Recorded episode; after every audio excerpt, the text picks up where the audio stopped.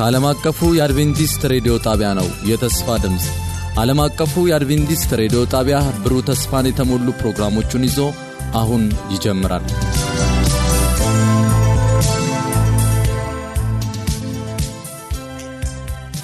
በጌታ የተወደዳችሁና የተከበራችሁ የዘወትር አድማጮቻችን እንደምን አደራችሁ። ይህ ፕሮግራም ከዓለም አቀፍ አድቬንቲስት ሬዲዮ ዘወትር ማለዳ ወደ እናንተ የሚደርስ ነው። ዛሬ በሚኖረን ቆይታ ሳምንታዊውን የመንፈስ ሰይፍ የተሰኘው ፕሮግራም ይዘንላችሁ ቀርበናል።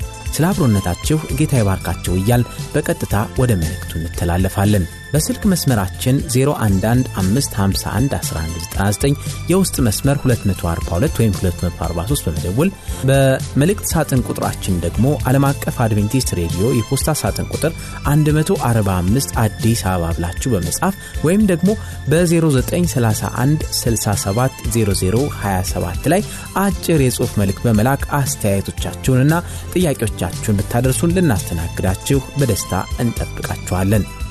ደውሉልን፣ ጻፉልን። ወደ ፕሮግራሙ እንተላለፍ። ጌታ ይባርካችሁ።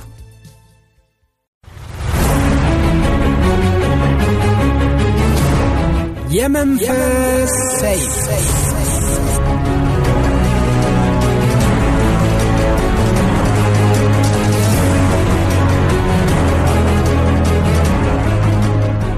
የእግዚአብሔር ቃል ሕያው ነው፣ የሚሠራ ሁለት አፍ ካለው ሰይፍ ሁሉ ይልቅ የተሳለ ነው፣ ነፍስንና መንፈስን ጅማትንና ቅልጥምን እስኪለይ ድረስ ይወጋል፣ የልብንም ስሜትና ሐሳብ ይመረምራል።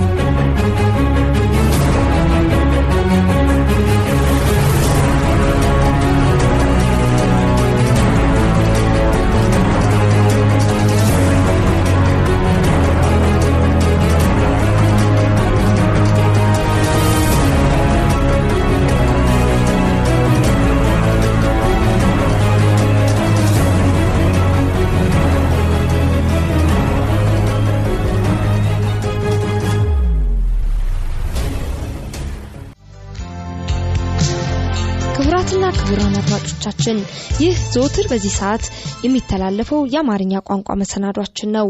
ከተስፋ ድምፅ ዓለም አቀፍ አድቬንቲስት ሬዲዮ። ለዛሬ ፕሮግራማችን ይሆን ዘንድ የመረጥነው መሰናዶ የመንፈስ ሰይፍ ዝግጅት ይሆናል። ወንድማችን መላክ ያቀርብልናል። አብራችሁን ቆዩ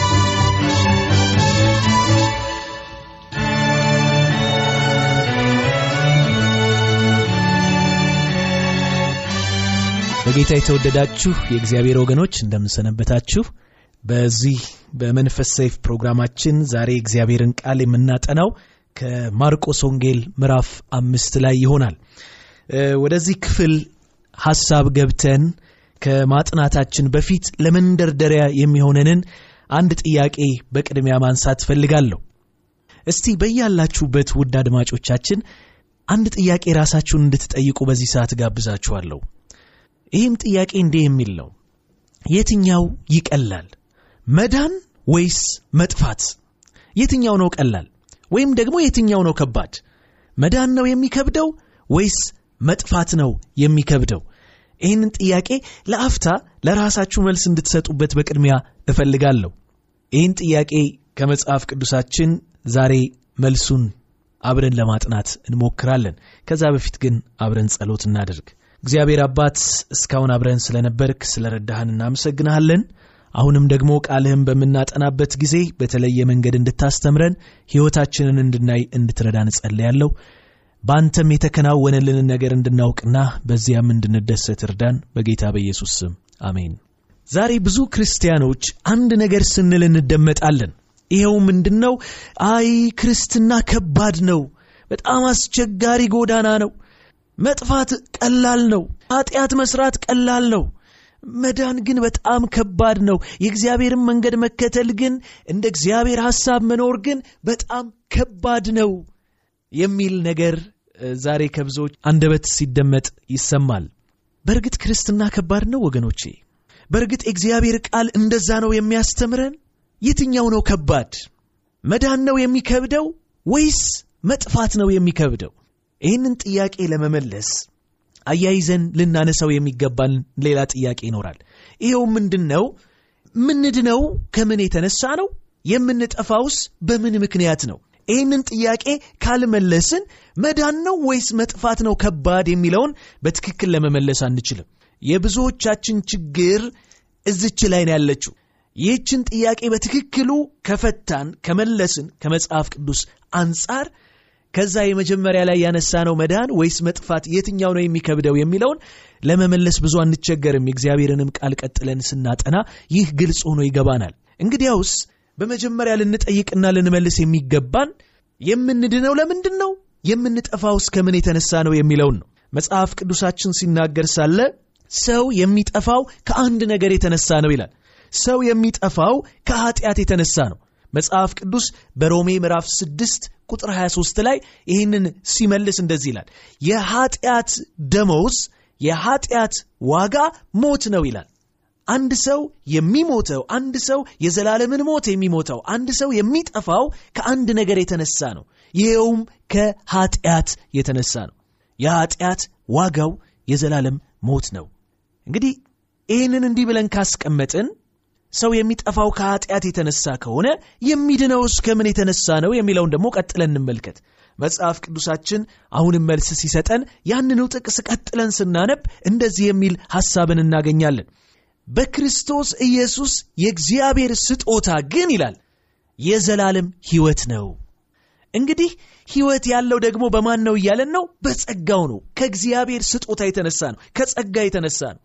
ጸጋ በምንልበት ጊዜ መጽሐፍ ቅዱሳችን ከእግዚአብሔር የተሰጠን ሳይገባን ያገኘነው ነፃ ስጦታ በክርስቶስ ኢየሱስ የተሰጠን ስጦታ እንደሆነ ይነግረናል።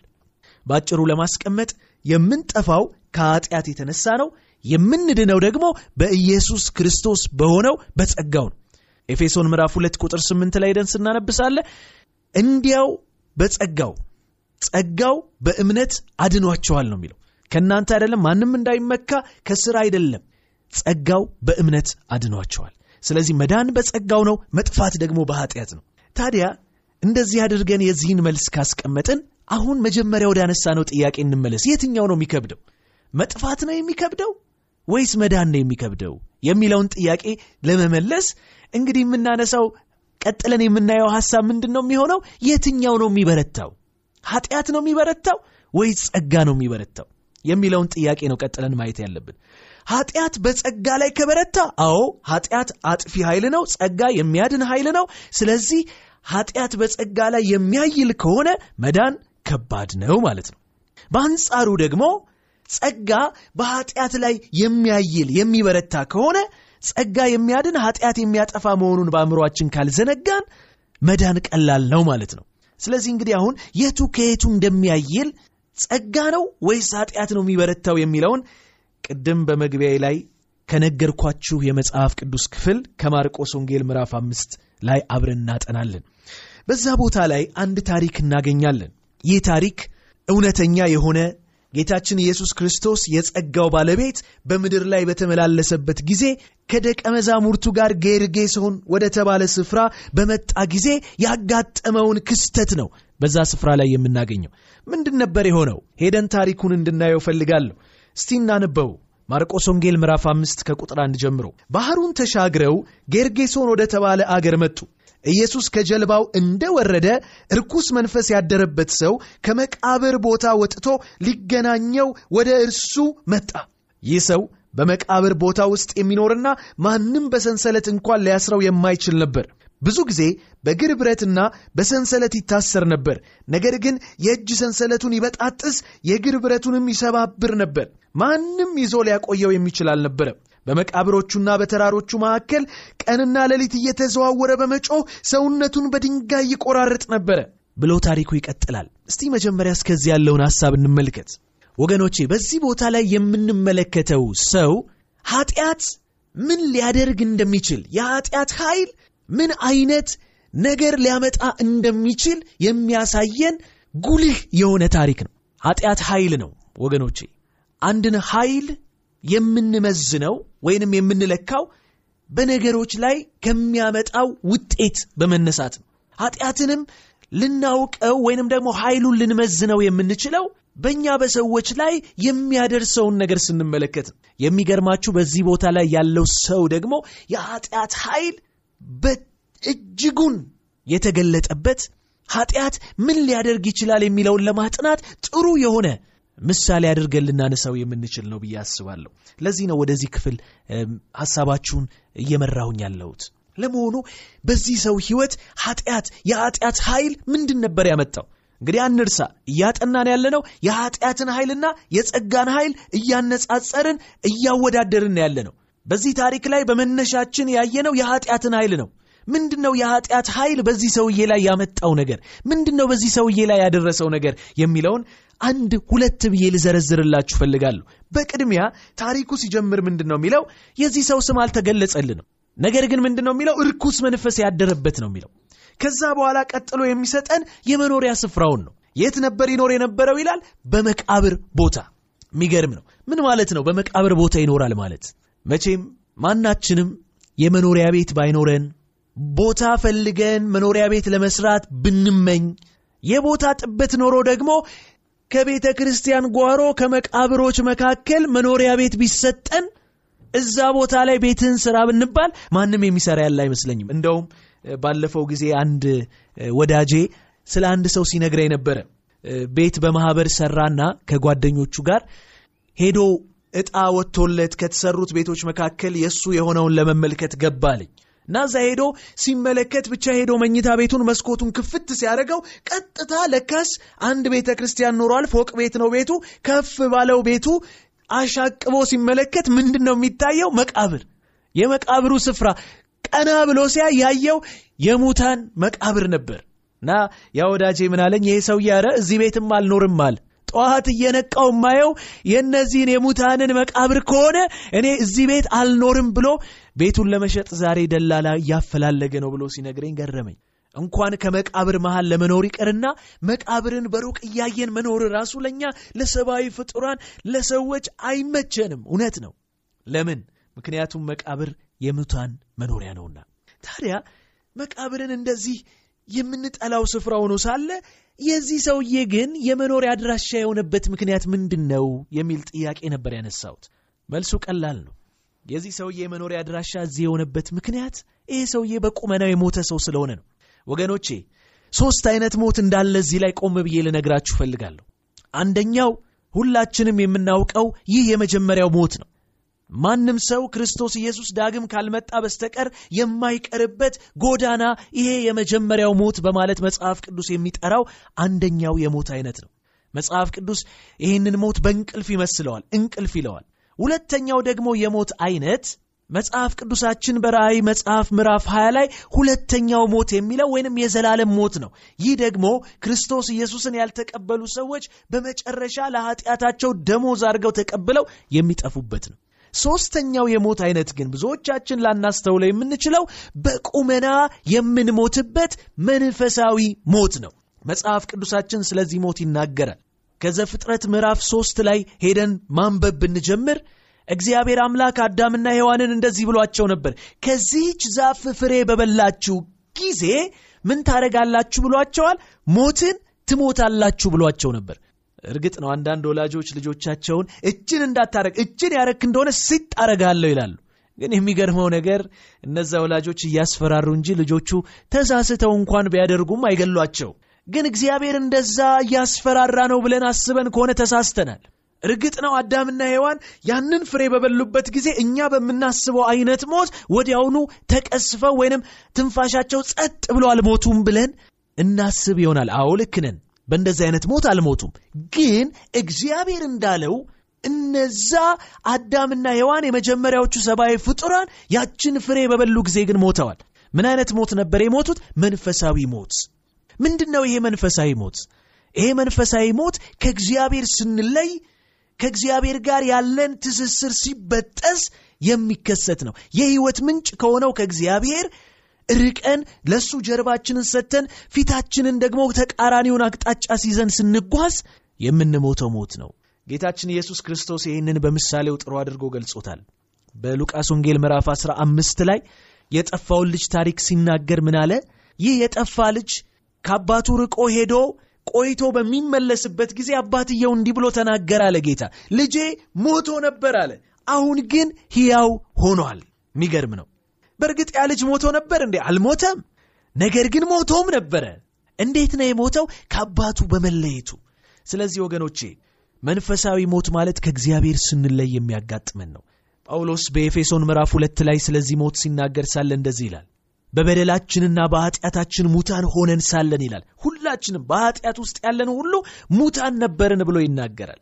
ስለዚህ ወገኖቼ በመጀመሪያ ኀጢአት የሚያደርስብን ነገር የኀጢአት ኃይል የሚያመጣብን ነገር ምንድን ነው የሚለውን ጥያቄ ስንመልስ ከዚህ ስፍራ ላይ አሁን ካነበብነው ከዚህ ሰው ሕይወት የምንረዳው የምናገኘው የመጀመሪያው ኀጢአት ሊያደርስ የሚችለው ነገር በቁመና መግደል ነው። ከእግዚአብሔር መለየት ነው። ከሕይወት ምንጭ ጋር እንድንቆራረጥ ማድረግ ነው። ከዚህ የተነሳ የዚህ ሰውዬ ቤት የት ነበር ይላል? በመቃብር ነበር ይላል። ምናልባት ዛሬ እንደዚህ ሰው መኖሪያ ስፍራችን በመቃብር ላይሆን ይችላል። ግን ወገኖቼ በቁመናችን የሞትን እስከሆንን ድረስ ቪላ ብለን የሠራነውና የምንኖርበትን ቤት እኮ መቃብር ነው። ምክንያቱም አንድን መቃብር መቃብር የሚያሰኘው ሌላ ነገር ሳይሆን በውስጡ ያለው አስክሬን ነው ወይንም የሞተ ነገር ነው የሞተ አካል ነው። ስለዚህ ወገኖቼ እኔና እናንተም ዛሬ ከእግዚአብሔር የተለየ ሕይወት ከኀጢአት የተነሳ እየኖርን ከሆነ የኀጢአት ኃይል ይህንን ነገር በእኛ ላይ አድርሶብን እንደሆነ ከእግዚአብሔር ጋር ያለን ነገር ተቆራርጦ እንደሆነ አንድ ነገር እናስተውል። በቁመናችን የሞትንን መንፈሳዊ ሙታንን ሌሎቹን ሞቶች አንድ በአንድ እንሞታቸዋለን ቀጥለን። ጌታችን ኢየሱስ ክርስቶስ ስለዚህ ሲናገር እንደዚህ አለ ሙታንን ሙታን ይቅበሯቸዋል። ሙታንን የሚቀብሩ የቀብር ስነ ስርዓት የሚያካሂዱ ነገር ግን እነሱ በቁመናቸው የሞቱ ሙታን አሉ ብሎ ተናገረ ስለዚህ የኀጢአትን ኃይል ማየት ስንጀምር የኀጢአት ኃይል ሊያመጣ የሚችለው የመጀመሪያ ነገር ቢኖር ምንድን ነው ከእግዚአብሔር ጋር በማለያየት ከሕይወት ምንጭ ጋር በማቆራረጥ በቁመናችን የሞትን እንድንሆን ማድረግ ነው። ታሪኩን ስንቀጥል ታዲያ ሌሎቹንም ሐሳቦች እንመለከታለን። ቀጥሎ እንደዚህ ይላል ይህ ሰው በመቃብር ቦታ ውስጥ የሚኖርና ማንም በሰንሰለት እንኳን ሊያስረው የሚችል አልነበረም። ብዙ ጊዜ በእግር ብረት በሰንሰለት ይታሰር ነበር ነገር ግን የእጅ ሰንሰለቱን ይበጥስ ነበር ይላል። ወገኖቼ ለምንድን ነበር ይህንን ሰው ሰዎች ለማሰር የሚሞክሩ የነበረው? መቼም አንድን ሰው ዘለን ሄደን አናስርም። ማንም ሰው መጥቶ እኔን ሊያስረኝ አይችልም። እኔ ማንንም ሰው ሄጄ ላስር አልችልም። ይህንን ሰው ግን ሰዎች ያስሩት ነበረ ይላል ለምንድን ነበር የሚያስሩት ብለን ከጠየቅን መልሱ ቀላል ነው። አንድ ሰው የሚታሰረው በሌሎች ላይ ጥፋት እንዳያደርስ ነው። በሌሎች ላይ ጉዳት ለማድረስ የሚቃጣ ከሆነ የዛ ሰው እጆች እግሮች መታሰር አለባቸው። ተጨማሪ ጉዳት እንዳያደርስ። ስለዚህ ይህ ሰው ብዙዎች ሊያስሩ ይሞክሩ የነበረው ለምንድን ነው ካልን መልሱ ግልጽ ነው። ይህ ሰው በሌሎች ላይ ጥፋት ለማድረስ ይቃጣ ስለነበረ ነው ምናልባት የሚገናኙትን ሰዎች ጥርሳቸውን ይሰብር ነበረ። እየሄደ የሰዎችን ቤት ያቃጥል ነበር ንብረት ያወድም ነበረ። ስለዚህ በሕይወትና በንብረት ላይ ከሚያደርሰው ጥፋት የተነሳ ሰዎች ሊያስሩት ሞከሩ ይላል። ነገር ግን ማሰሪያውን ይበጥስ ነበረ። ይገርማል። የኃጢአት ኃይል በሰው ላይ ሊያደርስ የሚችለውን ሁለተኛ ነገር ደግሞ ከዚህ ክፍል ላይ እናገኛለን ወገኖቼ። ምንድን ነው ይሄ ሁለተኛ ነገር ካላችሁኝ ኃጢአት ከእግዚአብሔር ጋር ብቻ አይደለም የሚያለያየን ኃጢአት ከእግዚአብሔር ከሕይወት ምንጭ ጋር ብቻ አይደለም የሚያቆራርጠን። ነገር ግን ኃጢአት ከሌሎች ሰዎችም ጋር ባለን ግንኙነት እንድንቆራረጥ ያደርገናል። እግዚአብሔር በመጀመሪያ ሰውን በሚፈጥረው ጊዜ አንድ ብቻውን አድርጎ አይደለም የፈጠረው ይላል መጽሐፍ ቅዱስ። አዳምን ከፈጠረ በኋላ ትረዳው ዘንድ ብሎ ሔዋንን እንዳበጀለት ከዛም በኋላ ብዙ ተባዙ ምድርን ሙሏት እንዳለ እንመለከታለን እግዚአብሔር ሰውን አብዝቶ በሚፈጥረው ጊዜ እንዲባዛም በሚያደርገው ጊዜ ዓላማው አንዳችን ለሌላችን በረከት እንድንሆን አንዳችን ሌላችንን እንድንደግፍ ነበረ። ሔዋን አዳምን እንድትረዳው አዳምም ለሔዋን እንዲጠነቀቅላት ይህ እግዚአብሔር የመጀመሪያ ዕቅድ ነበረ። ግን ታዲያ ምን ያደርጋል? ነገሩ እንደዚህ አልገፋም እንዲህ አልቀጠለም ኃጢአት የሚባለው ነገር በመጣ ጊዜ አዳምና ሔዋን እግዚአብሔርን ሐሳብና ፈቃድ ተላልፈው የኃጢአትን ኃይል በላያቸው ላይ እንዲሠራ በፈቀዱለት ጊዜ ከእግዚአብሔር ጋር መለያየታቸው ብቻ አይደለም መንፈሳዊ ሞት መሞታቸው ብቻ አይደለም ነገር ግን የእርስ በርስ ግንኙነታቸውም ሻከረ። ይገርማል። አዳም ያንን ፍሬ በሚበላበት ጊዜ የበላበት ዋነኛ ምክንያት ሔዋንን ላለማጣት ብሎ እንደነበር መጽሐፍ ቅዱሳችን ይነግረናል ግን የሚገርማችሁ ነገር ያን ኃጢአት ውስጥ ራሱን ባስገባ ጊዜ የመጀመሪያ ፍቅሩን አጣ። እግዚአብሔር አዳም አዳም ብሎ ሊፈልገው በመጣ ጊዜ ምንድን ነው የሆነው ብሎ በጠየቀው ጊዜ ስለ እሷ ብሎ የበላ መሆኑን ረስቶ ጭራሽ እሷን አጋፍጦ ሲሰጥ እሷ የፈጠርክልኝ ናት ይህን ያደረገችኝ ብሎ ሲያጋልጣት እንመለከታለን። እውነት ነው። ኃጢአት ከሰዎችም ጋር ባለን ግንኙነት አንዳችን ለሌላችን እንድንጠቅም አድርጎ እግዚአብሔር የፈጠረንን ያንን ዓላማ ዘንግቶ አንዳችን ለሌላችን መጥፊያ እንድንሆን አድርጎናል። ስለዚህ የኃጢአት ኃይል በሁለተኛ ደረጃ የሚያመጣው ነገር ምንድን ነው ቢባል ከሌሎች ጋር ባለን የጎንዮሽ ግንኙነት አንዳችን ሌላችንን ከመጥቀም ይልቅ አንዳችን ለሌላችን መጥፊያ እንድንሆን አድርጎናል። ይህንን ሁለቱን ሐሳብ ጨፍልቄ እንዲህ ላስቀምጥላችሁ ፈልጋል። አንድ ቤት በሚሰራበት ጊዜ መሰረቱ ከተሰራ በኋላ ቋሚው ነው እንጂ ማገሩ አይደለም ቀድሞ የሚስተካከለው። ቋሚው ከቆመ በኋላ ቋሚው ከተስተካከለ በኋላ በቆመው ነገር ላይ ነው ማገሩ የሚታሰረው። ቋሚውን ሳናቆም ግን ማገሩን ልናስር አንችልም። ቋሚውን ደግሞ ካወጣን ማገሩ የሚቆምበት ነገር አይኖረው። ልክ እንደዛ ነው። ከእግዚአብሔር ጋር ያለን ግንኙነት የተስተካከለ ካልሆነ ከሌሎችም ጋር ባለን ግንኙነት ሰላም አይኖረንም፣ ጤና አይኖረንም። ዛሬ በዓለማችን ላይ ሰው ለሰው መርዝ ከመሆኑ የተነሳ ብዙ ሰዎች በአውሬ ተበልተው ከሞቱት በላይ እነሱን በመሰለ ሰብአዊ ፍጥረት ተጠቅተው የሞቱት ቁጥር እንደሚበልጥ እናያለን። ሰዎች በሰዎች መካከል ሰላም ለማስፈን ብዙ አይነት ፖሊሲዎችን ዘርግተው ይጥራሉ። ብዙ አይነት ድርጅቶች ተቋቁመው ብዙ ይደክማሉ። ግን ምን እያደረጉን እንዳሉ ቆም ብለው ቢያስቡት ለእኛ ለመንፈሳዊ ሰዎች ይገባናል። ቋሚ ሳያቆሙ ማገር ለማሰር ነው እየታገሉ ያሉት። ይህ ደግሞ የሚታሰብ ጉዳይ አይደለም። ስለዚህ ኃጢአት በመጀመሪያ ከእግዚአብሔር ጋር ያለንን ግንኙነት ይመታል። ከዛ በኋላ ደግሞ እርስ በርስ ያለንን ግንኙነት ያበላሻል። በዚህ ቦታ ላይ የምንመለከተው ሰው በመጀመሪያ ከእግዚአብሔር ጋር ያለው ግንኙነት የተበላሸ ነበረ። ከዚህም የተነሳ ከሕይወት ሰጪ አምላክ ርቆ ሙት ሆኗል። ያ ብቻ አይደለም። በማኅበረሰቡ ውስጥ ያለውን ስፍራ ደግሞ ስንመለከት አሸባሪ ነበር።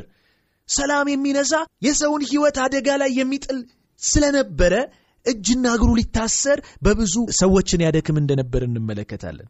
ስለዚህ ወገኖች የኃጢአትን ኃይል ስንመለከት እንግዲህ የኃጢአት ኃይል ከእግዚአብሔር ጋር ባለን ግንኙነት እንደዚሁም ከሌሎች ሰዎች ጋር ባለን ግንኙነት ላይ ይንጸባረቃል። ይህ ብቻ አይደለም።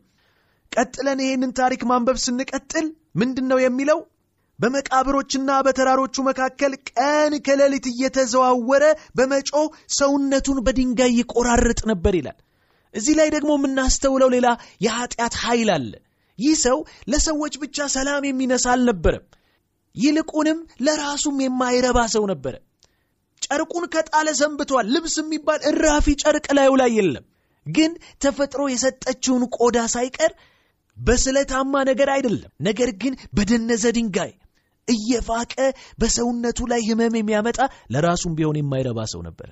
ወገኖቼ ኃጢአት የሚያደርስብን ጉዳት ይሄ ነው። ለራሳችን እንኳን እንዳንጠቅም ያደርገናል። ለራሳችንም ቢሆን ማንረባ ያደርገናል።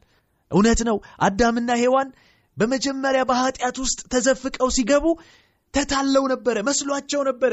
በዚሁ ጎዳና ውስጥ በሚሄዱበት ጊዜ እንደ እግዚአብሔር እንሆናለን፣ አሁን ካለንበት ደረጃ ከፍ እንላለን ብለው ነበር። ግን ኃጢአት ለራሳቸውም የማይረቡ አደረጋቸው። ከነበሩበት ስፍራም አሽቆልቁለው ወረዱ። እግዚአብሔር ካስቀመጣቸው የአማረ አትክልት ስፍራ ወጡ።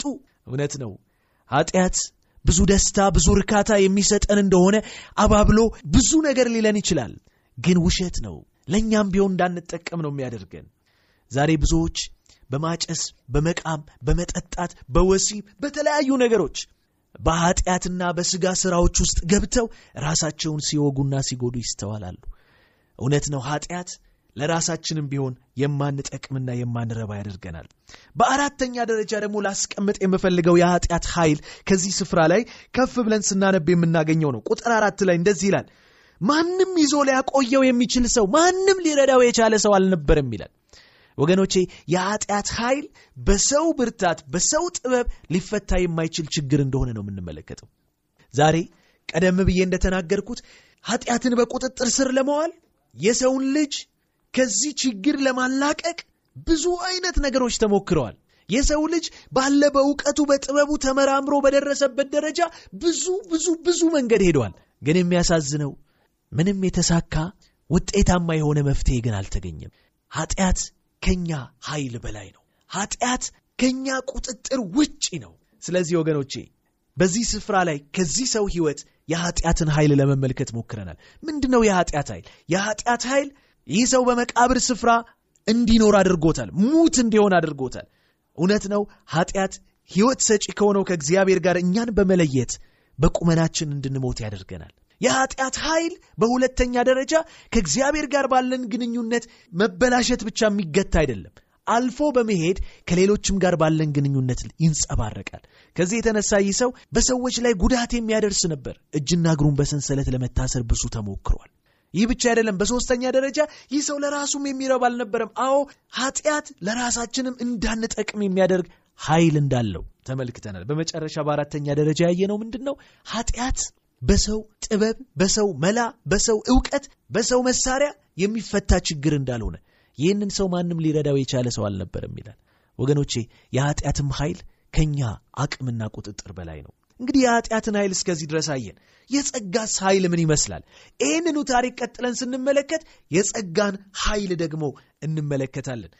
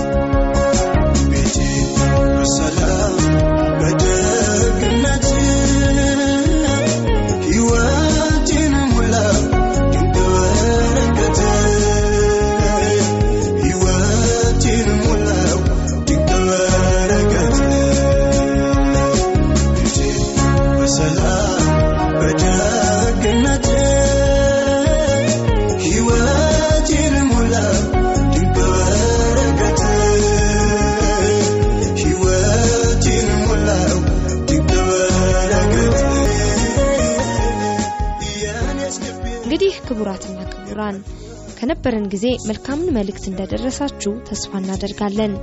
ነገ ከሌሎች መሰናዶች ጋር እንጠብቃችኋለንና ቀጠሯችሁ ከኛ ጋር ይሁን እንላለን። ለማንኛውም አስተያየታችሁ ዓለም አቀፍ አድቬንቲስት ሬዲዮ የመልእክት ሳጥን ቁጥር 145 አዲስ አበባ አድራሻችን ዘወትር ክፍት መሆኑን ልንገልጽ እንወዳለን። ልትደውሉልን ለምትፈልጉም 51 1199 52 18 55 የስልክ መስመሮቻችን ይሆናሉ።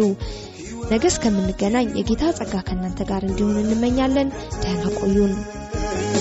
ሕይወት ይሞላው